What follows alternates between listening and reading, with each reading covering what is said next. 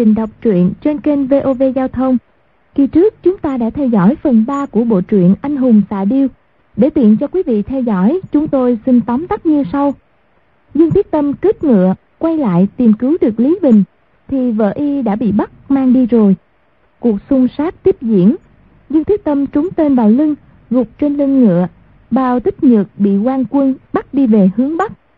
Trên đường ngất xỉu mấy lần, lúc tỉnh lại nàng đang nằm trên giường một nhà của nông dân và người đang chăm sóc thuốc thang cho nàng chính là người được bao thị cứu sống vài tháng trước đó. Sau đó, y đưa bao thị đi mãi về hướng Bắc. Một hôm, vào trọ trong khách điếm, Nhan Liệt bị trộm lấy hết tiền. Hắn cho gọi quan tri phủ Gia Hưng là cái vạn thông, mang tiền vàng đến. Nghe tin, mười mấy kỵ mã mặc áo bạc là tinh binh của quân Kim đến chào ra mắt. Lúc ấy, Bao Thị mới được y tự giới thiệu tên đầy đủ là Hoàng Nhan Hồng Liệt, vương tử thứ sáu của Đại Kim, được phong là Triệu Vương. Có tiền rồi, gã liền ra chợ mua sắm. Lúc ấy một người vừa béo vừa lùn, cưỡi một con ngựa tốt, hiếm có, phóng nhanh qua đám đông vô cùng khéo léo. Hồng Liệt nảy sinh ra ý định, bỏ ra nhiều tiền để mua con ngựa đó.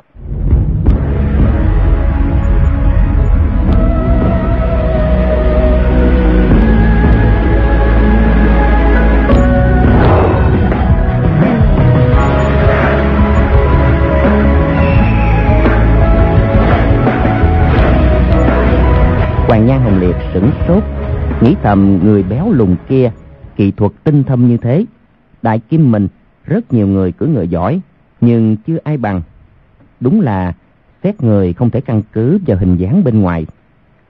Nếu đón được y về kinh huấn luyện kỵ binh, thì kỵ sĩ thủ hạ của mình nhất định có thể tung hoành trong thiên hạ.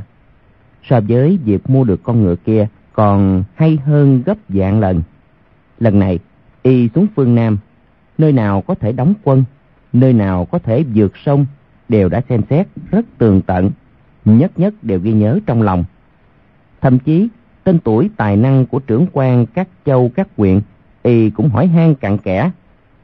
Lúc ấy, thấy người lùng kỳ thuật thần diệu vô song, nghĩ thầm, Nam Tống Triều Chính hủ bại. Kỵ sĩ như thế mà bỏ không dùng, để cho phải rơi rớt nơi thảo giả sao mình không chọn tài mà dùng? Lúc ấy, bèn quyết ý dùng nhiều tiền bạc đón về Yên Kinh làm giáo đầu mã thuật. Y tâm ý đã quyết, sải chân, đuổi mau theo. Chỉ sợ con người ấy cước lực quá nhanh, đuổi không kịp. Đang định cất tiếng gọi, chợt thấy người cưỡi ngựa phóng tới đầu đường, rẽ qua, thì đột nhiên đứng lại. Hoàng Nhan Hồng Liệt lại ngạc nhiên, nghĩ thầm con ngựa đang phi nhanh, phải chạy chậm dần mới có thể đứng lại được. Nhưng con ngựa này lại có thể đang phi nhanh mà đột nhiên đứng lại ngay được. Quả là trước này chưa từng thấy. Cho dù người có võ công cao cường cũng chưa chắc đã có thể trong lúc sải chân chạy nhanh mà ung dung dừng ngay lại được như thế. Chỉ thấy người béo lùn ấy phi thân xuống ngựa, bước vào một khách điếm Hoàng Nhan, Hồng Liệt bước mau tới đó. Thấy trong quán dựng một tấm bảng gỗ lớn viết bốn chữ Thái Bạch Di Phong. Té ra là một tửu lâu. ngẩng đầu nhìn thấy phía trên có một tấm biển rất lớn, khắc ba chữ đại tự thiếp vàng. Túy Tiên Lâu. Nét chữ cứng cáp, thanh tú. Bên cạnh ghi năm chữ tiểu tự. Đông pha cư sĩ viết. Té ra là thủ bút của Tô Đông Pha. Quan Nhân Hùng Liệt thấy tòa tử lâu này khí phái hào hoa, nghĩ thầm. Y vào tủ lâu thì cứ để y ăn uống một lúc rồi hãy làm quen là tốt nhất. Chợt thấy hán tử béo lùn kia bước mau xuống thang, nách cắp một giò rượu, bước tới trước con ngựa. Quan Nhân Hồng Liệt lập tức né qua một bên. Người béo lùn kia đứng dưới đất trông càng béo tròn khó coi. Thân hình chẳng qua chỉ cao ba thước, bề ngang dường như cũng ba thước. Con ngựa thì rõ ràng chân dài, lưng cao, đỉnh đầu của y chẳng qua chỉ cao tới bàn đạp. chỉ thấy y đặt cái vạt trước đầu ngựa xòe tay vỗ nhẹ mấy cái vào hông giò rồi dốc một cái đổ rượu vào một cái vạt mẻ trước mặt cái vạt ấy lại như một cái chậu sâu lòng. Con ngựa nhấc chân trước lên, hí một tiếng mừng rỡ, rồi cúi đầu uống rượu. Quan nhan hồng liệt ngửi mùi thì đúng là loại rượu nữ nhi hồng nổi tiếng ở thiệu hưng, chiết giang. Theo mùi rượu mà xét thì ít nhất cũng phải hơn 10 năm. Hán tử béo lùn trở vào trong, dùng tay một cái ken một tiếng. Một đỉnh bạc bay lên quầy nói. Dọn ba đĩa thức ăn thượng hạng hai đĩa gỏi một đĩa rau. Trưởng quỷ cười nói. Được mà hàng tam gia. Hôm nay có cá dược bốn giây ở tùng giang. Uống rượu không gì ngon bằng. Đỉnh bạc này hàng tam gia cứ giữ để thông thả sẽ tính. Hán tử béo lùn trợn mắt một hồi rồi cất tiếng quát nghe rất kỳ quái. Cái gì uống rượu không cần trả tiền à. Người coi hàng lão tam ta là hạng lưu manh ăn quỵt, phải không? Trưởng quỷ cười hì hì, cũng không có vẻ gì tức giận, lớn tiếng gọi. Tiểu nhị đâu, dọn cho hàng tam gia một bàn mau. Đám tiểu nhị trong ngoài nhất tề dạ rang. Quan nhan hồng liệt nghĩ thầm. Dạ béo lùn này ăn mặc bình thường, mà ra tay lại rộng rãi hào qua mọi người đều lấy lòng y như thế. Thì xem ra, chắc là một tay anh chị ở phủ gia hưng. Muốn đón y lên phương bắc, làm giáo đầu mã thuật, chỉ e phải tốn kém một chút. Nhưng cứ xem y mời khách nào, rồi sẽ tùy cơ hành sự. Lúc ấy, bèn theo thang lên lầu, chọn một chỗ cạnh cửa sổ ngồi xuống, gọi một cân rượu, tùy tiện gọi mấy món ăn.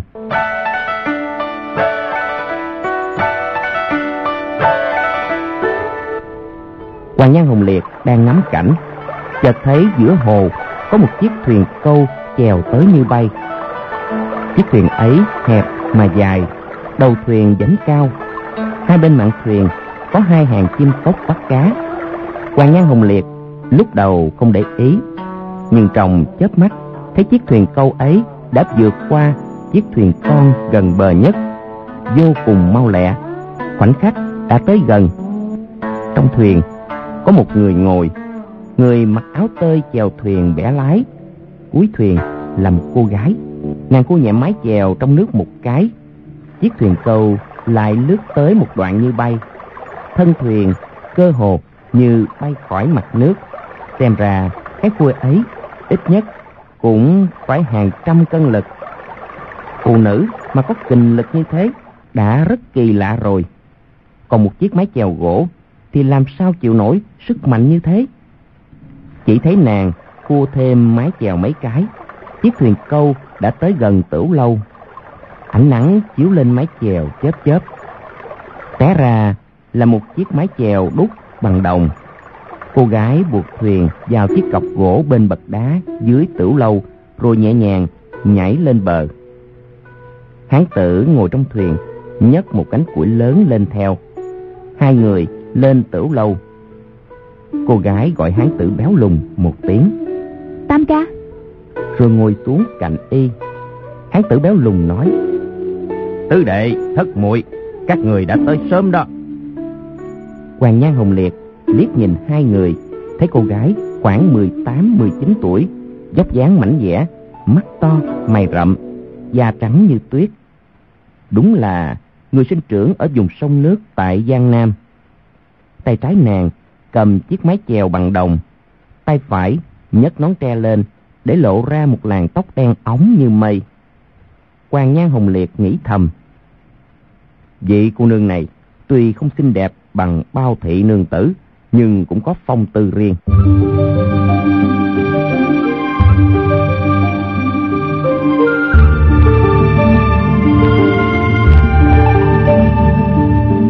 Hán tử gánh củi kia khoảng trên dưới 30 tuổi, mặc quần áo vải xanh, lưng thắt một sợi dây cỏ, chân đi hài cỏ, tay thô, chân lớn, dáng vẻ chất phát. y hạ cái đòn gánh trên vai xuống dựa lên cái bàn bên cạnh lạch cạch một tiếng. Một cái bàn bát tiên đã bị chiếc đòn gánh xô đi mấy tấc. Quan Nhan hồng liệt sửng sốt nhìn thấy cái đòn gánh kia cũng không có gì kỳ lạ đèn bóng một màu. Ở giữa hơi cong, hai đầu đều có mấu nhô lên. Cái đòn gánh ấy, nặng như thế, chắc là phải được đúc bằng gan sắt loại tốt. Trên lưng người kia còn dắt một cái búa đốn củi ngắn. Cán búa bị mẻ mấy chỗ. Hai người vừa ngồi yên. Dưới lầu lại có tiếng chân, rồi có hai người đi lên. Cô gái kêu lên. Ngũ ca lục ca, các người cũng tới rồi. Người đi trước, thân thể cao lớn, ít ra cũng phải nặng tới hai trăm năm mươi sáu cân, mặc một cái áo trường sam dính đầy dầu mỡ, ngực áo phanh ra, để lộ một đám lông dày trên ngực, tay áo sắn cao. Trên cánh tay toàn là lông đen dài gần một tấc, trên sợi thắt lưng da ngang hông, chắc một thanh đao nhọn, cán dài khoảng một thước xem dáng vẻ là một đồ tể mổ heo giết bò. Người phía sau, thân hình ngũ đoạn đầu đội khăn lông, da mặt trắng trẻo, tay cầm một cái cân, một cái ống điếu tre, dáng vẻ như một tiểu thương. Quan nhân hùng liệt thầm lấy làm lạ. Ba người tới trước đều biết võ công. Tại sao hai người buôn bán tầm thường này lại xưng hô anh em với họ? Chợt nghe dưới đường vang lên một tràng tiếng ken ken như vật bằng sắt gõ vào đá. Cái tiếng gõ dần dần lên cầu thang. Một người mù quần áo rách rưới bước lên tay phải cầm một cây thiết trượng lớn. Chỉ thấy y khoảng ngoài bốn mươi tuổi miệng nhọn cầm thót, sắc mặt xám ngoét trông rất dữ tợn. Năm người ngồi ở bàn đều đứng lên cùng nói đại ca. Cô gái đánh cá vỗ nhẹ vào một cái ghế nói đại ca anh ngồi xuống đây. Người mù kia nói được. Nhị đệ còn chưa tới sao?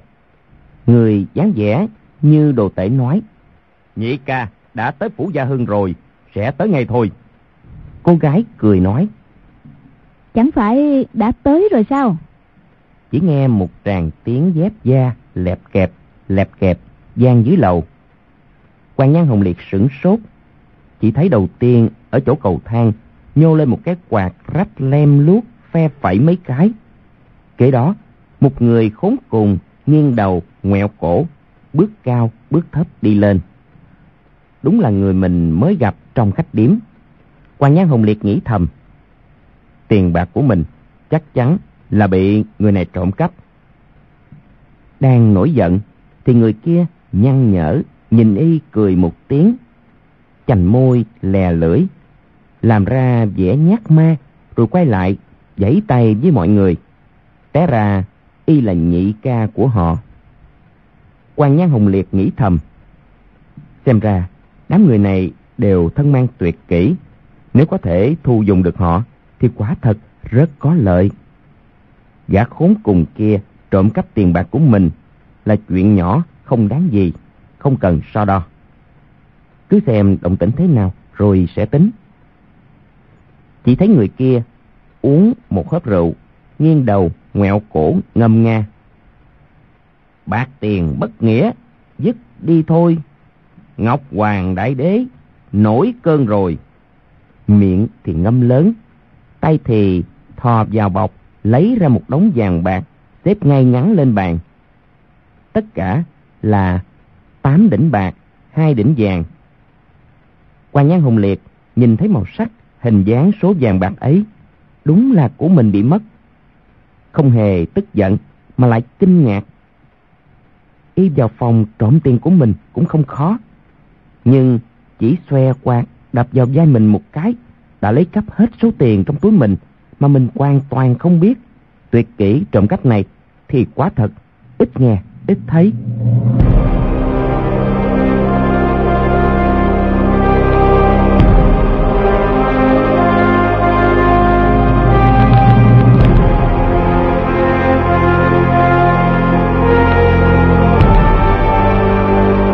Nhìn qua tình hình bảy người, thì tựa hồ họ làm chủ mời hai người khác tới uống rượu. Nhưng vì khách chưa tới nên bảy người chỉ uống rượu suông, không hề động đũa tới thức ăn. Nhưng hai thồi kia chỉ bày hai đôi đũa, hai cái chén thì chỉ có hai người khách. quan Nhân Hồng Liệt nghĩ thầm, bảy quái nhân này mời khách, không biết là mời loại quái khách nào. Khoảng sau một tuần trà, chợt nghe dưới lầu có tiếng niệm Phật vang lên. A Di Đà Phật. Người mù nói, Tiêu một đại sư tới rồi. Rồi đứng lên, sáu người kia cũng đứng lên đón. Lại nghe một tiếng, A Di Đà Phật. Rồi một hòa thượng cao cao, gầy như que củi, bước lên bậc thang. Hòa thượng này tuổi khoảng hơn bốn mươi, mặc áo cà sa màu vàng, tay cầm một thanh gỗ đen cháy xém một đầu, không biết dùng để làm gì. Hòa thượng cùng bảy người kia hỏi thăm nhau vài câu. Hán tử cùng khốn dẫn y tới ngồi xuống trước một thồi trống. Hòa thượng khom người nói, Người ấy tìm tới cửa, tiểu tăng tự biết không phải là đối thủ. Đội ơn giang nam thất hiệp trượng nghĩa giúp đỡ, tiểu tăng vô cùng cảm kích. Người mù kia nói, Tiêu một đại sư không cần khách sáo, bảy anh em chúng tôi, bình nhất được đại sư thương mến. Đại sư có việc chẳng lẽ anh em chúng tôi lại có thể khoanh tay đứng nhìn. Huống chi, người ấy tự cậy võ công cao cường, vô duyên vô cớ tới đối đầu với đại sư, thì còn coi võ lâm giang nam ra gì nữa. Cho dù đại sư không báo tin, anh em chúng tôi biết được cũng quyết không bỏ qua. Câu nói chưa dứt, chỉ nghe thang lầu kêu răng rắc như có một con vật lớn bước lên. Nghe tiếng thì không phải voi, mà như một con trâu nặng dài trăm cân. Chưởng quỷ và đám tiểu nhị dưới lầu hoảng sợ kêu ầm lên. Nè nè nè, cái đó không mang lên lầu được đâu. Ngươi làm thủng gián lầu bây giờ. Mau cản y lại, bảo y đi xuống đi. Nhưng tiếng răng rắc vẫn tiếp tục vang lên. Hoàng Nhan Hồng Liệt qua cả mắt, thấy một đạo nhân nâng một cái vạt đồng cực lớn, bước mau lên lầu. Định thần nhìn kỹ, giật bắn mình, sợ cuốn lên. Té ra, đạo nhân ấy chính là Khưu Tử Cơ.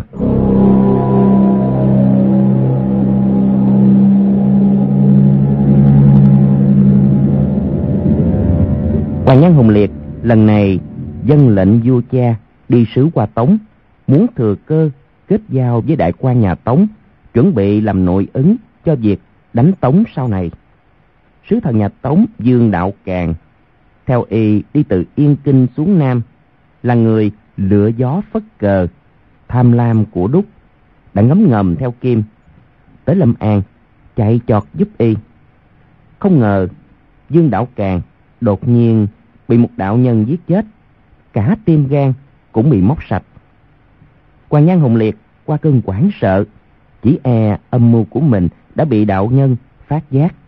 Lập tức đem đám tùy tùng lấy bọn bổ khoái ở Phủ Lâm An dẫn đường, đích thân truy nã thích khách.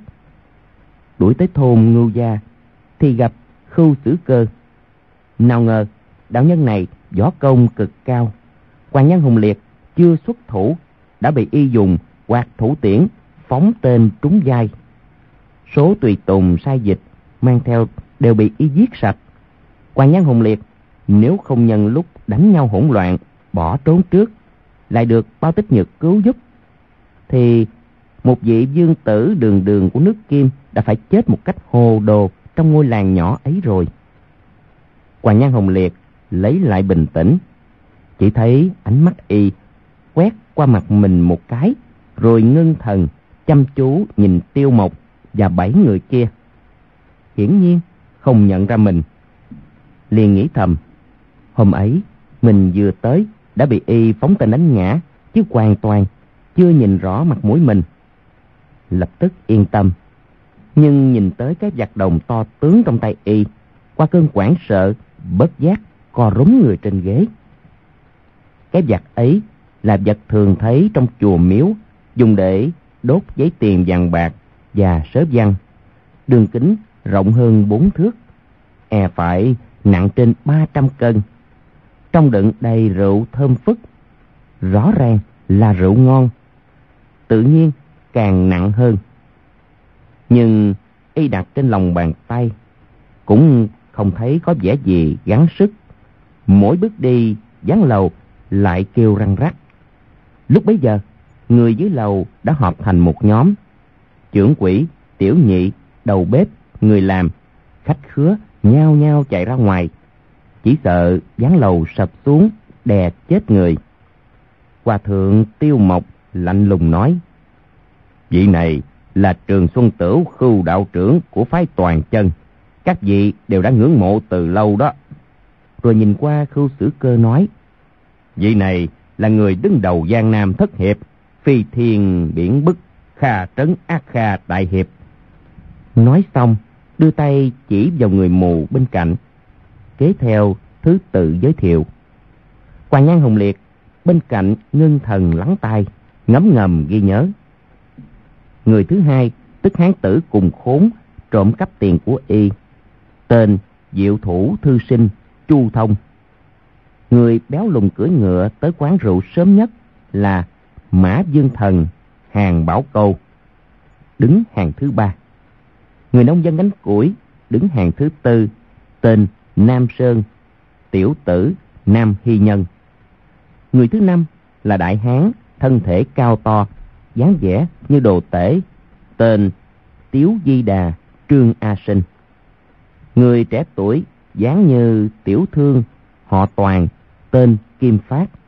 Ngoại hiệu là náo thị hiệp ẩn cô gái đánh cá là diệt nữ kiếm hàng tiểu quanh, là người nhỏ tuổi nhất trong giang nam thất hiệp.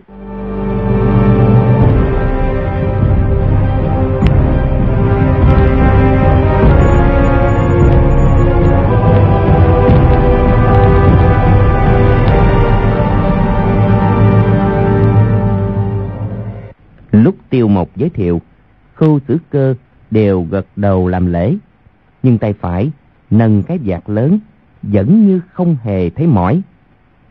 Đám người dưới lầu thấy hồi lâu vẫn yên ắng. Có vài người to gan, bèn rón rén lên xem nhiệt náo.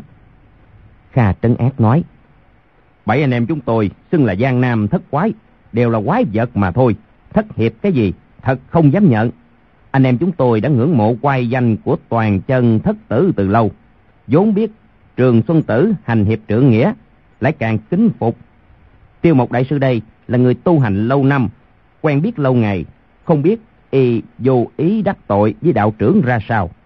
Nếu đạo trưởng nể mặt, thì xin cho bảy anh em chúng tôi được đứng ra giảng hòa. Hai vị tuy là hòa thượng đạo sĩ, thờ phụng khác nhau, nhưng đều là người xuất gia, lại cùng là người võ lâm. Mọi người bỏ hết thù cũ, tất cả cùng uống một chén được không?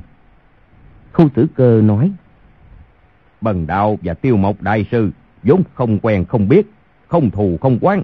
Chỉ cần y giao ra hai người thì ngày khác bần đạo sẽ tới chùa pháp hòa xin chịu tội. Kha trấn ác nói. Giao ra hai người nào? Khu tử cơ nói. Bần đạo có hai người bạn bị quan phủ và quân kim hãm hại bất hạnh chết phi mạng. Để lại hai người quả phụ cô khổ không nơi nương tựa kha đại hiệp, các vị nói, bần đạo không có lý sao? Hoàng nhan hồng liệt vừa nghe thấy, chén rượu trên tay đột nhiên nghiêng đi một cái, rượu sánh ra ngoài. Chỉ nghe kha trấn ác nói, đừng nói là vợ quá của bạn đạo trưởng, cho dù là người không quen mà bọn ta biết chuyện cũng sẽ hết sức chiếu cố. Đó là chuyện nghĩa, không thể từ chối. Khâu sử cơ lớn tiếng nói. Phải lắm đúng là ta muốn tiêu một đại sư giao ra hai người phụ nữ đáng thương ấy. Y là người xuất gia tại sao lại thu giữ hai người quá phụ trong chùa? Nhất định không chịu giao ra. Bảy vị là người nghĩa hiệp. Xin bàn đạo lý thử xem. Câu ấy vừa buông ra không những tiêu mộc và giang nam thất quái đều giật mình mà hoàng nhan hồng liệt cũng thầm ngạc nhiên tự nhủ. Chẳng lẽ y nói không phải là vợ của hai người quách dương, mà là người khác sao? Tiêu Mộc sắc mặt vốn vàng giọt. Lúc ấy tức giận, trong màu vàng pha thêm màu xám, nhất thời không nói nên lời, lắp bắp. Người, người, người nói bậy bạ, nói bậy. Khu xử cơ cá giận, quát lớn. Người cũng là nhân vật có tiếng trong võ lâm mà dám làm chuyện bậy bạ như thế. Tay phải đẩy một cái, cái giặt đồng nặng mấy trăm cân chứa rượu bay thẳng vào tiêu mộc. Tiêu mộc tung người, tránh qua một bên. Những người đứng đầu cầu thang xem náo nhiệt, sợ mất vía, xô đẩy nhau, ba chân bốn cẳng, chạy xuống dưới lầu. Tiếu Di Đà, Trương Nga Sinh ước lượng cái giạc tuy nặng, nhưng mình có thể đoán được. Lúc ấy, bèn bước lên một bước, dẫn khí, ra hai tay, quát một tiếng. Giỏi lắm! Đợi cái vạt vừa bay tới, thì trầm hai tay xuống, bưng đáy vạt, bắp thịt dai nổi lên, giữ cứng cái vạt, hai tay giơ cao nhấc lên. Nhưng chân y dùng sức quá mạnh, rắc một tiếng, chân trái đạp xuống gián lầu, thủng luôn một lỗ. Người dưới lầu cả sợ kêu ầm lên. Trương A Sinh bước lên hai bước, hai tay co lại. Một chiêu thôi xong, Tống Nguyệt ném cái vạt đồng qua khưu xử cơ. Khưu xử cơ dương tay phải đón lấy, cười nói. Ha ha Giang Nam thất hiệp quả nhiên danh bất hư truyền. Rồi lập tức sa sầm nét mặt, nhìn tiêu một quát. Chuyện hai người đàn bà kia thì sao? Người bắt nhốt hai người quả phụ ấy trong chùa. Rốt lại là có ý gì? Gã hòa thượng giặc cướp nhà ngươi, chỉ cần động tới một sợi tóc của họ, thì ta sẽ bầm nát xương người, đạp bằng chùa pháp hoa của người thành bình địa. Chu Thông phải cái quạt một cái, nghiêng đầu ngoẹo cổ nói. Tiêu một đại sư là bậc cao tăng đắc đạo, đời nào đi làm chuyện vô sĩ như thế. Nhất định đạo trưởng đã lầm nghe lời bọn tiểu nhân theo dạ rồi. Lời ấy rất hoàng tiên quyết không thể tin được. Khu xử cơ tức giận nói. Bằng đạo, chinh mắt nhìn thấy, chẳng lẽ còn giá ư? Giang Nam thất quái đều sửng sốt. Tiêu Mộc nói. Cho dù người muốn tới Giang Nam dương danh ra ngoài, cũng cần gì phải bôi nhọ ta. Người, người, người tới Gia Hưng hỏi khắp nơi xem, hòa thượng tiêu mộc ta, há lại làm chuyện bậy bạ như thế à? Khu xử cơ cười nhạt nói, được lắm, ngươi mời người giúp đỡ là muốn cậy đông thủ thắng. Chuyện này ta đã dính vào rồi, quyết không bỏ qua cho ngươi đâu. Chùa Phật là nơi thanh tĩnh, ngươi là dấu phụ nữ nhà lành, đó là rất không đúng. Huống chi chồng họ còn là dòng dõi trung lương, gặp nạn chết thảm. Kha Trấn Ác nói, Đạo trưởng nói tiêu một đại sư giấu hai người đàn bà ấy, còn đại sư thì nói không có. Tất cả chúng ta cứ tới chùa Pháp Hoa xem xét cho kỹ. Lúc ấy, ai đúng ai sai, lại không rõ ràng sao. Tuy ta bị mù, nhưng người khác thì không mù mà. Sáu người kia đồng thanh khen phải. Khâu tử cơ cười nhạt nói. Bần đạo đã lục soát khắp trong ngoài, nhưng rõ ràng, nhìn thấy hai người đàn bà kia vào rồi, không thấy đâu nữa. Không còn cách nào khác, chỉ có cách đòi hòa thượng giao người thôi. Chu Thông nói. Té ra hai người đàn bà ấy không phải là người. Khu xử cơ ngạc nhiên nói. Cái gì? Chu Thông nghiêm trang giảng giải. Họ là tiên nữ, nếu không biết phép ẩn thân thì đã độn thổ trốn rồi. Sáu người còn lại nghe thế đều không kìm được nụ cười. Khu xử cơ tức giận nói. Giỏi lắm, các người đùa với bần đạo chắc. Giang Nam thất quay hôm nay nhất định giúp đỡ hòa thượng phải không? Kha Tấn Ác hiền ngang nói. Bọn ta bản lĩnh kém cỏi, trong mắt của cao thủ phái toàn chân thì tự nhiên không ra gì. Nhưng bảy anh em bọn ta ở Giang Nam cũng có chút tiếng tâm. Người biết bọn ta đều phải nói câu Giang Nam thất quái, điên điên khùng khùng, nhưng không phải hạng tham sống sợ chết. Bọn ta không dám khinh khi hà hiếp người khác, nhưng cũng không thể chịu kẻ khác khinh hà hiếp mình. Khu sử cơ nói. Giang Nam thất hiệp, tiếng tầm tốt đẹp, chuyện đó ta biết. Các vị không dính liêu tới chuyện này, không cần phải dấn thân vào dũng nước đột. Chuyện ta tìm hòa thượng, cứ để bần đạo làm cho xong với y. Bây giờ thứ lỗi, không thể bồi tiếp được nữa. Hòa thượng, đi theo ta. Nói xong, dương tay chụp cổ tay tiêu mộc. Tiêu mộc cổ tay trầm xuống một cái, lập tức thoát khỏi cái chụp của y.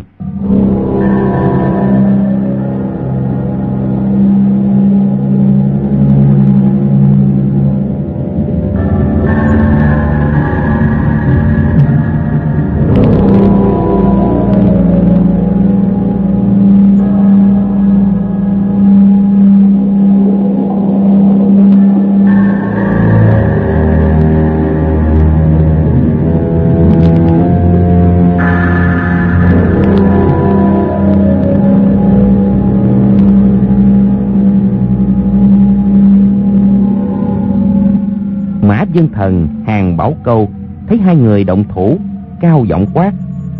Đạo sĩ rốt cuộc lại người có chịu nói đạo lý không? Khu sử cơ nói. Hàng tam gia chuyện gì vậy? Hàng bảo câu nói. Bọn ta rất tin tiêu một đại sư.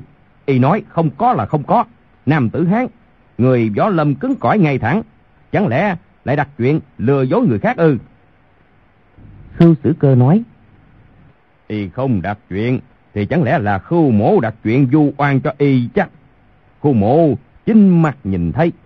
Nếu nhìn lầm người, thì ta cũng phải tìm ra hai người ấy cho người thấy. Nhất định, ta cứ hỏi lão hòa thượng này, bởi vì cũng nhất định xen vào chuyện này rồi phải không? Giang Nam thất quái đồng thanh đáp. Không sai. Khu tử cơ nói. Được, ta kính bảy vị, mỗi người một hớp rượu. Các vị uống rượu xong rồi, sẽ ra tay. Nói xong, tay phải trầm xuống một cái, nâng cái vạt lên, há miệng, uống một ngụm lớn, rồi quát. Xin mời. Kế dung tay một cái, cái vạt bay về phía Trương A Sinh. Trương A Sinh nghĩ thầm. Nếu chụp cái vạt như lúc nãy, thì làm sao uống rượu được? Lúc ấy, bèn lùi lại hai bước, hai tay ôm bụng, chờ cái vạt bay tới, thì giang tay ra một cái. Cái vạt bay đúng vào giữa bụng. Y thân thể to béo, bụng phệ ra như một bức vách mềm chặn cái vạt lại, lập tức giận khí. Da bụng phình ra, đã giữ lại được cái vạt bay tới. Hai tay ôm lại giữ chắc, cúi đầu uống một hớp rượu lớn, cất tiếng khen. Rượu ngon! Hai tay đột nhiên rút về trước bụng. Cái dạ còn chưa rơi xuống, đã dùng một chiêu song thủ di sơn đẩy mạnh ra. Một chiêu ấy kình lực đã mạnh, biến chiêu lại nhanh, là công phu ngoại gia rất cao minh. Hoàng Nhan Hồng Liệt bên cạnh nhìn thấy thầm quảng sợ. Khu xử cơ đón lấy cái vạt, cũng uống một ngụm lớn quát. Bần đạo, kính kha đại ca một giò. Thuận tay ném luôn cái vạt đồng qua kha trấn ác. Hồng Nhan Hồng Liệt nghĩ thầm. Người này, hai mắt bị mù, làm sao đoán được? Nhưng y không biết, kha trấn ác đứng đầu Giang Nam thất quái, võ công cũng đứng đầu bảy người. Y lắng nghe mà phân biệt các loại ám khí, còn không sai một ly. Cái vạt lớn này ném tới xé gió ào ào thì tự nhiên nhận ra rất rõ. Chỉ thấy y nhàn nhã ngồi yên như chưa biết gì.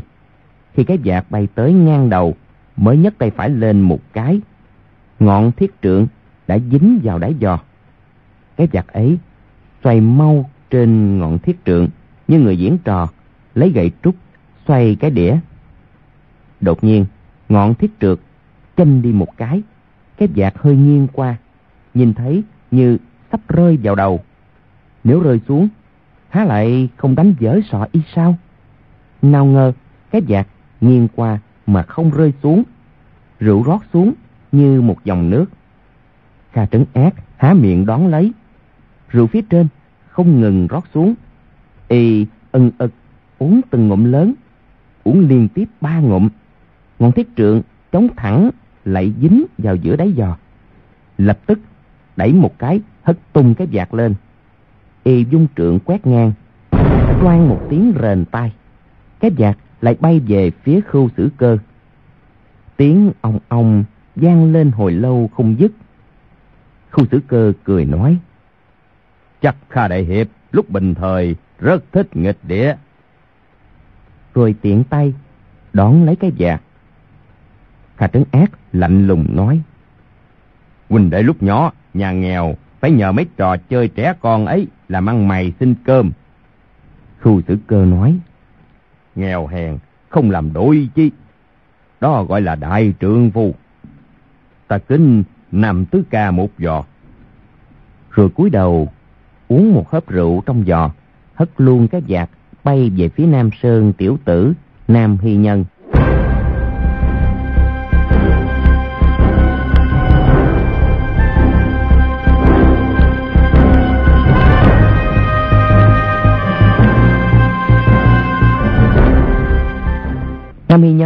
Không nói câu nào, chờ cái vạt bay tới, nhấc cái đòn gánh, đâm lên không. Xoan một tiếng, cái vạt bị chặn lại trên không, rơi xuống.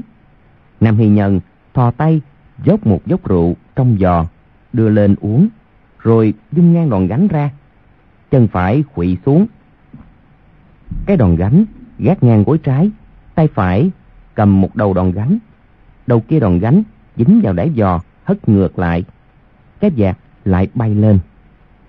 Y đang chờ cái vạt bay về phía khu xử cơ.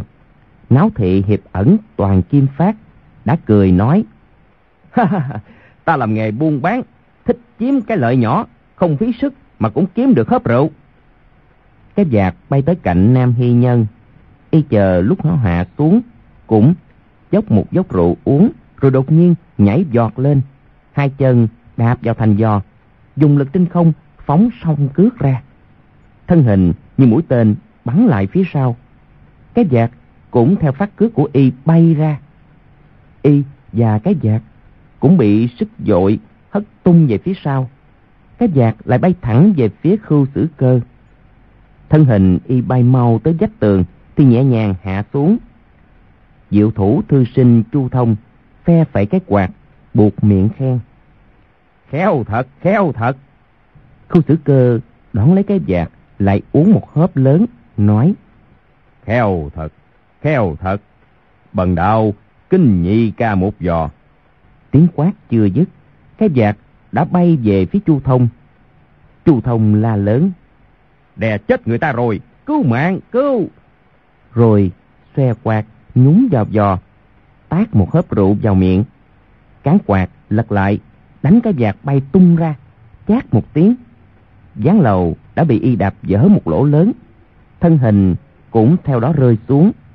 Tiếng cứu mạng cứu mạng không ngừng từ phía dưới vang lên. Mọi người đều biết y giờ làm ra như thế, nhưng ai cũng bất giác kinh ngạc. Hoàng nhan hùng liệt thấy y vừa đánh cán quạt ra một cái cái vạt đã lập tức bay trở lại. Cán quạt nhỏ bé mà kinh lực phát ra không kém gì cái đòn đánh to nặng của nam hy nhân. Trong lòng thầm ngạc nhiên hoảng sợ. Việt nữ kiếm hàng tiểu quanh kêu lên. Ta cũng tới uống một hớp. Chân phải điểm xuống một cái Thân hình như chim én lướt sóng Bay lên phía trên miệng giò. Chút đầu xuống Một cái Hớp một hớp rượu Rồi nhẹ nhàng đáp xuống khung cửa sổ đối diện. Nàng giỏi kiếm pháp Và kinh công Chứ không sở trường về sức mạnh. Nghĩ thầm cái vạt này quá nặng Dĩ nhiên không đủ sức đón lấy. Muốn ném trả lại cho đạo sĩ kia thì càng không thể, nên thừa cơ khai triển kinh công uống rượu. Lúc ấy, cái vạt vẫn bay dù dù ra cửa sổ rơi xuống đường. Trên đường, người qua kẻ lại tấp nập. Nếu rơi xuống đó, ắt gây ra đại họa. Khâu xử cơ thầm quán sợ. Đang định giọt ra giữ lại. Chỉ nghe ào một tiếng. Bên cạnh đã có một người áo vàng chênh chết giọt qua hú dài một tiếng con ngựa vàng dưới lầu lập tức phi tới chỗ đó mọi người đều đổ ra cửa sổ nhìn chỉ thấy một khối thịt tròn đập vào cái vạt trên không cái vạt đang rơi thẳng liền đổi hướng rơi chết xuống. Khối thịt tròn và cái vạt song song rơi xuống lưng con hoàng mã. Con hoàng mã phóng ra mấy trượng rồi quay ngoắt trở lại, phóng thẳng lên lầu. Mã Dương Thần, hàng bảo câu nằm dưới bụng ngựa. Chân trái ngoặt vào bàn đạp, hai tay và chân phải giữ vững cái vạt nằm yên trên yên ngựa, không hề nghiêng đổ. Con ngựa vàng phi vừa mau vừa ổn lên lầu như chạy trên đất bằng. Hàng bảo câu lật người lên ngựa, thò đầu vào uống một hớp rượu lớn. Tay trái rung một cái, ném cái vạt xuống sàn. Hô hố cười lớn, giật cứ một cái. Con hoàng mã theo cửa sổ phóng ra như thiên mã hành không nhẹ nhàng, vững chãi rơi xuống giữa đường. Hàng báo câu nhảy khỏi lưng ngựa, cùng Chu Thông nắm tay nhau lên lầu. Khưu Sử Cơ nói: Giang Nam thất quay, quả nhiên danh bất hư truyền, người nào cũng võ công cao cường, bần đạo vô cùng bội phục. Nể mặt các vị, bần đạo không làm khó hòa thượng nữa, chỉ cần y giao hai người đàn bà đáng thương kia ra thì chuyện này kể như xong. Kha Trấn Ác nói, Khưu đạo trưởng, đây chính là vì ngươi không phải. Tiêu một đại sư đây thành tù mấy mươi năm, lại là cao tăng đắc đạo, bọn ta vốn rất kinh phục. Chùa Pháp Hoa cũng là cửa Phật đất thiền nổi tiếng ở Phủ Gia Hưng. Đời nào có chuyện gian dâm phụ nữ nhà lành. Khu Sử Cơ nói, Thiên hạ rộng lớn, thiếu gì bọn trộm danh lừa đời. Hàng Bảo Câu tức giận nói, Nói thế là khu đạo trưởng không tin lời bọn ta chứ gì. Khu Sử Cơ đáp, Chẳng thà ta tin vào mắt mình. Hàng Bảo Câu nói, Đạo trưởng muốn gì? Y tuy thấp lùng nhưng giọng nói vang dội, lên tiếng tự có khí thế quay mảnh. Khu Sử Cơ nói, Chuyện này vốn không can dự gì tới bảy vị, nhưng bảy vị đã nhất định can thiệp. Tất nhiên là cậy có võ nghệ hơn người. Bằng đạo bất tài, chỉ còn cách so tài cao thấp với bảy vị. Nếu không chống nổi, thì xin theo để các vị tùy ý xử đoán. Kha Trấn Ác nói, Đạo trưởng đã quyết ý như thế, thì cứ vạch đường lối đi.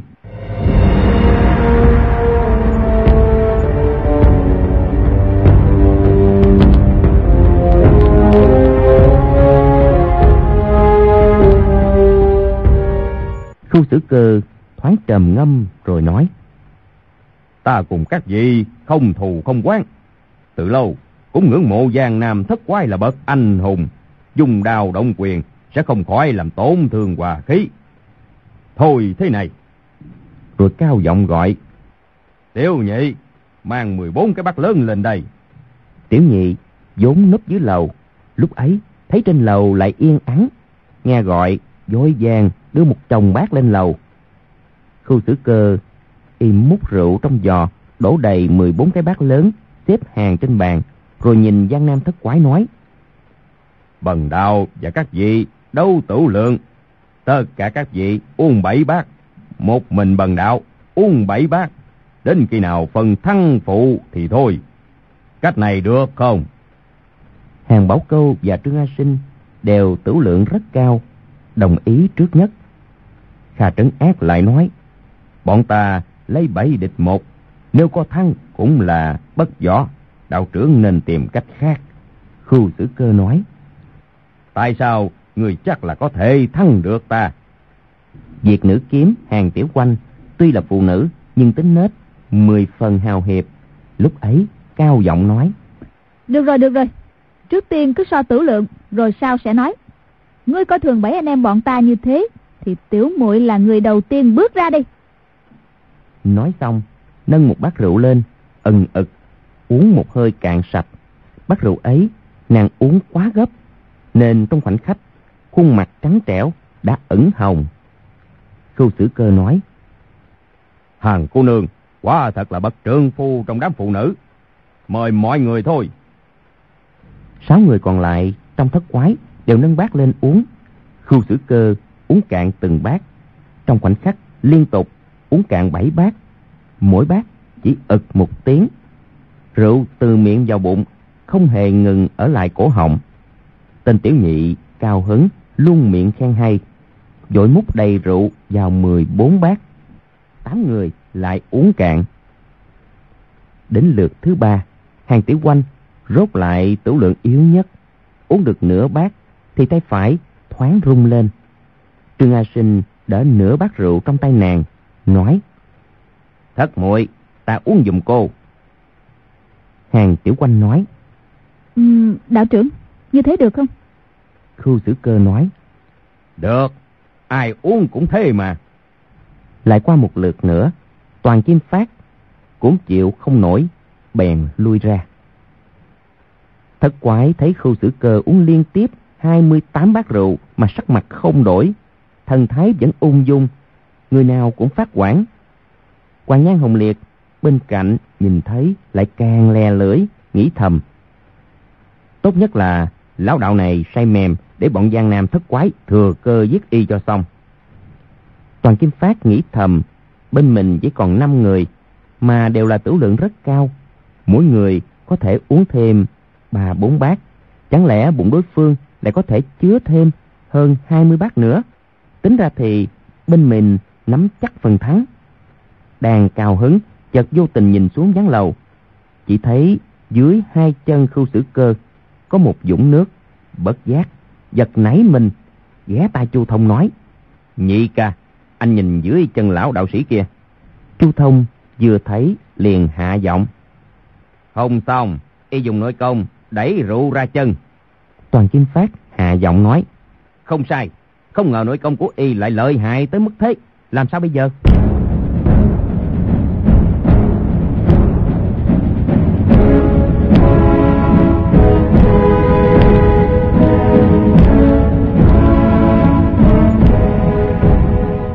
Lại qua một lượt dưới chân khưu sử cơ toàn là nước như một dòng suối nhỏ từ ván lầu ròng ròng chảy xuống lúc ấy, bọn nam hy nhân, hàng bảo câu cũng đều đã nhìn thấy. Thấy y nội công tinh thâm như thế, đều ngấm ngầm bội phục. Hàng bảo câu ném chén rượu xuống bàn, đã định nhận thua. Chu thông đưa mắt nhìn y một cái, rồi nói với khưu sử cơ, đạo trưởng, nội công xuất thần nhập quá bọn ta vô cùng bội phục. Có điều, bọn ta năm người, đấu với đạo trưởng một người, rốt lại cũng rất không công bằng. Khu tử cơ sửng sốt nói, chu nhị ca, thấy nên làm sao? Chu thông cười nói, chỉ là huynh đệ, một chọi một, so tài với đạo trưởng thôi. Câu ấy vừa buông ra, mọi người đều cảm thấy kỳ quái. Mắt thấy năm người đấu rượu với y đều đã tới chỗ cùng đường sắp thua, tại sao chu thông lại muốn một mình gánh giác nhưng sáu người đều biết vị huynh đệ này tuy ăn nói hoạt kê nhưng bụng đầy quỷ kế. Hành sự thường cao thâm khôn lường. Y nói thế ắt đã có cách. Nên lúc ấy đều không nói gì. Khu tử cơ kha kha cười nói Giang Nam thơ kịp, quả là rất hay muốn thắng. Hồi thế này, chu nhĩ ca tiếp ta uống hết chỗ rượu trong giò, chỉ cần không phần thắng bại, thì kể như bằng đạo thua, được không? Lúc bấy giờ, rượu trong giò còn gần một nửa, khoảng mấy mươi bát lớn, e phải có cái bụng to như hai ông Phật Di Lặc trong chùa mới có thể uống hết.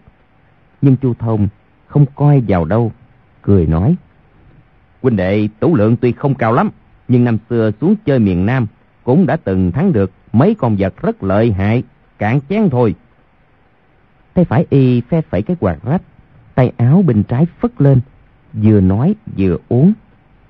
Khu tử cơ từng bát từng bát uống cạn theo y hỏi ai mà lợi hại vậy cờ chu thông nói lần ấy huynh đệ tới nước thiên trúc dương tử thiên trúc dắt một con trâu ra đấu rượu với ta.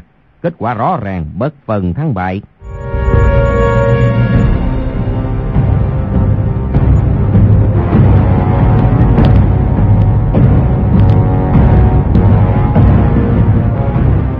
Khâu xử cơ biết y kể chuyện cười để mắng người, liền phì một tiếng.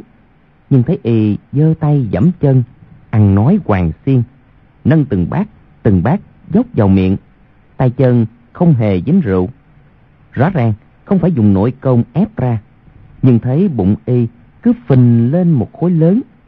Chẳng lẽ bụng y quả có thể co giãn tùy ý, vô cùng quái lạ. Lại nghe y nói, huynh đệ năm trước tới nước Tim La.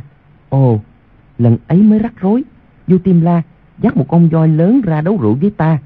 Con vật ngu ngốc ấy uống hết bảy giò. Người nói ta uống được mấy giò. Khu xử cờ biết rõ y nói đùa. Nhưng thấy y thần thái sinh động. Nói rất có đầu có đuôi. Bất giác thuận miệng hỏi một câu. Mấy giò vậy?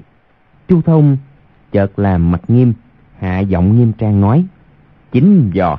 Rồi chợt cao giọng nói. Uống mau đi, uống mau đi.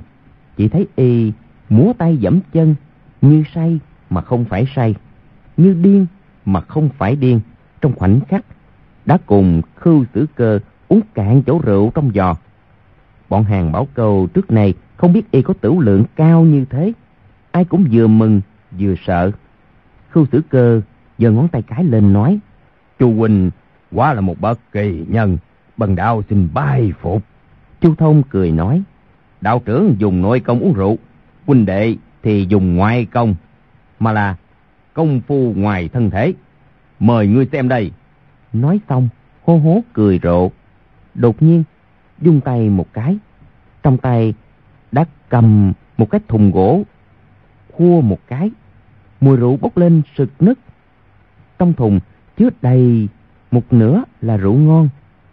Những người ở đó ai cũng võ công cao cường, ngoài kha trấn ác, người nào cũng nhân quan sắc bén, nhưng đều không nhìn rõ cái thùng gỗ từ đâu xuất hiện. Lại thấy bụng chu thông lúc ấy đã xẹp xuống bình thường. Rõ ràng, cái thùng gỗ vốn giấu sau vạt áo dài của y. Giang Nam thất quái, bật tiếng cười rộ, khâu xử cơ thì đột nhiên biến sắc. Nên biết, chu thông giỏi nhất là việc trộm gà, bắt chó, đào tường khoét vách, nên có ngoại hiệu là diệu thủ thư sinh. Cách giấu thùng gỗ trong áo dài của y vẫn còn lưu truyền đến nay. Lúc các nhà ảo thuật biểu diễn tay không bước ra sân khấu, dung tay một cái, trong tay đã có một chậu cá vàng, lại dung tay một cái, trên sân khấu lại có một bát nước, có thể biến ra vài mươi bát nước trên sân khấu bác nào cũng có một con cá vàng bơi lội, khiến người xem ai cũng trợn mắt há miệng khen ngợi không ngớt, tức là diệu thuật của môn này. Chu Thông lần thứ hai rơi xuống lầu, đã lấy một cái thùng gỗ giấu sau áo dài, lúc uống rượu ăn nói hoàng xiên, dung tay xòe quạt, cốt để làm phân tán ánh mắt của khưu sử cơ. Lúc ảo thuật gia trổ tài biến quá, dưới sự chú ý của hàng ngàn, hàng vạn cặp mắt, còn không để người ta thấy được chỗ sơ hở. Lúc ấy, khu sử cơ hoàn toàn không ngờ y sử dụng thủ pháp ấy, thì càng không nhận ra rằng y dùng kỹ xảo, đem phần lớn rượu đổ cả vào cái thùng gỗ giấu sau vạt áo. Khu sử cơ nói, Hừm, ngươi làm thế thì làm sao tính là uống rượu? Chu Thông cười nói, Thế chẳng lẽ lại tính là ngươi uống rượu? Rượu ta uống thì ở trong thùng, rượu người uống thì ở dưới đất. Vậy thì có gì khác nhau đâu. Y vừa nói vừa bước tới bước lui. Chợt sơ ý đạp lên dũng nước cạnh khu xử cơ. Hụt một tiếng ngã dúi vào người khu xử cơ. Khu xử cơ tiện tay đỡ y một cái. Chu Thông lùi lại phía sau, quay đi một vòng kêu lên. Thơ hay, thơ hay. Từ cổ trung thu, nguyệt rất tình. Đêm khuya mát mẻ, gió trong lành. Một trời tinh tú mờ ngân hán. Bốn bể ngư long, dược thủy tinh. Dài giọng ngâm nga ầm lên. Khu xử cơ sửng sốt nghĩ thầm. Đây là bài thơ đường luật tả cảnh trung thu năm ngoái mình chưa làm xong, vẫn giữ trong người. Để nghĩ thêm bốn câu sau, chưa từng đứa ai xem, tại sao y biết được. Bèn cho tay vào bọc, mò một cái, thì trang giấy chép nửa bài thơ đường, quả không biết, đã đi đàn nào. Chu Thông cười khì khì, mở trang giấy chép bài thơ ra, đặt lên bàn, cười nói. Không ngờ, đạo trưởng võ công đặt cái thế, mà văn tài càng cao diệu, bội phục, bội phục. Nguyên là mới rồi, y cố ý trượt ngã một cái, đã thi triển tuyệt kỹ, diệu thủ không không, móc túi khưu tử cơ lấy được bài thơ. Khưu tử cơ nghĩ thầm, mới rồi, y thò tay vào túi mình mà mình tuyệt nhiên không biết gì. Nếu y không ăn cắp bài thơ, mà là dùng trúy thủ đâm mình một đau, thì giờ này mình đâu còn tin mạng. Rõ ràng là y thủ hạ lưu tình. Nghĩ tới đó, trong lòng lập tức bình tĩnh lại, nói. Chu nhị hiệp đã bồi tiếp bần đạo uống sạch vò rượu. Bần đạo nói ra là giữ tính, xin nhận thua. Cuộc gặp gỡ ở Tuy Tiền Lâu hôm nay là khưu xử cơ, thua dưới tay Giang Nam thất hiệp. Giang Nam thất quái đồng thanh cười nói. Không dám, không dám. Đây là trò đùa, chẳng phải là thật. Chu Thông lại nói. Đạo trưởng nội công tinh thâm, chúng tôi không sao bằng được. Khu xử cơ nói. Bần đạo tuy nhận thua, nhưng hai người quả phụ của hai người bạn, để lại thì không thể không cứu. Kế giơ tay làm lễ, rồi nhấc cái vạt lên nói. Bần đạo sẽ tới chùa Pháp Hoa đòi người. Kha Trấn Ác tức giận nói. Người đã nhận thua, tại sao còn quấy rầy tiêu một đại sư? Khu xử cơ nói. Phù nguy giải nạn, không liên quan gì tới việc thắng thua. Ca đại hiệp, nếu bạn của người bất hạnh gặp nạn, vợ quá bị người ta khinh khi hà hiếp, thì người có cứu không? Nói tới đó, đột nhiên biến sắc kêu lên. Lũ khôn giỏi lắm. Còn hẹn người à, cho dù là thiên quân giang mã, thì đau da các người cũng bớt chấp tính mạng. Cũng không gì thế mà thôi đâu. Trương A Sinh nói. Có bảy anh em bọn ta, cần gì hẹn thêm người khác. Kha Trấn Ác cũng đã sớm nghe thấy có mấy chục người chạy về phía tửu lâu. Còn nghe cả tiếng binh khí cung tên của họ gia vào nhau, lập tức đứng lên quát. Mọi người chuẩn bị, có người lạ.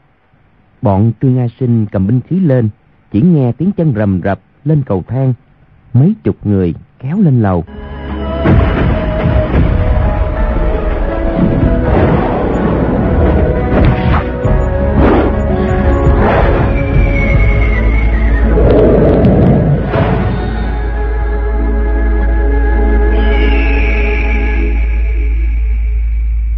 Vị và các bạn vừa theo dõi phần 4 bộ truyện Anh hùng xạ điêu của nhà văn Kim Dung.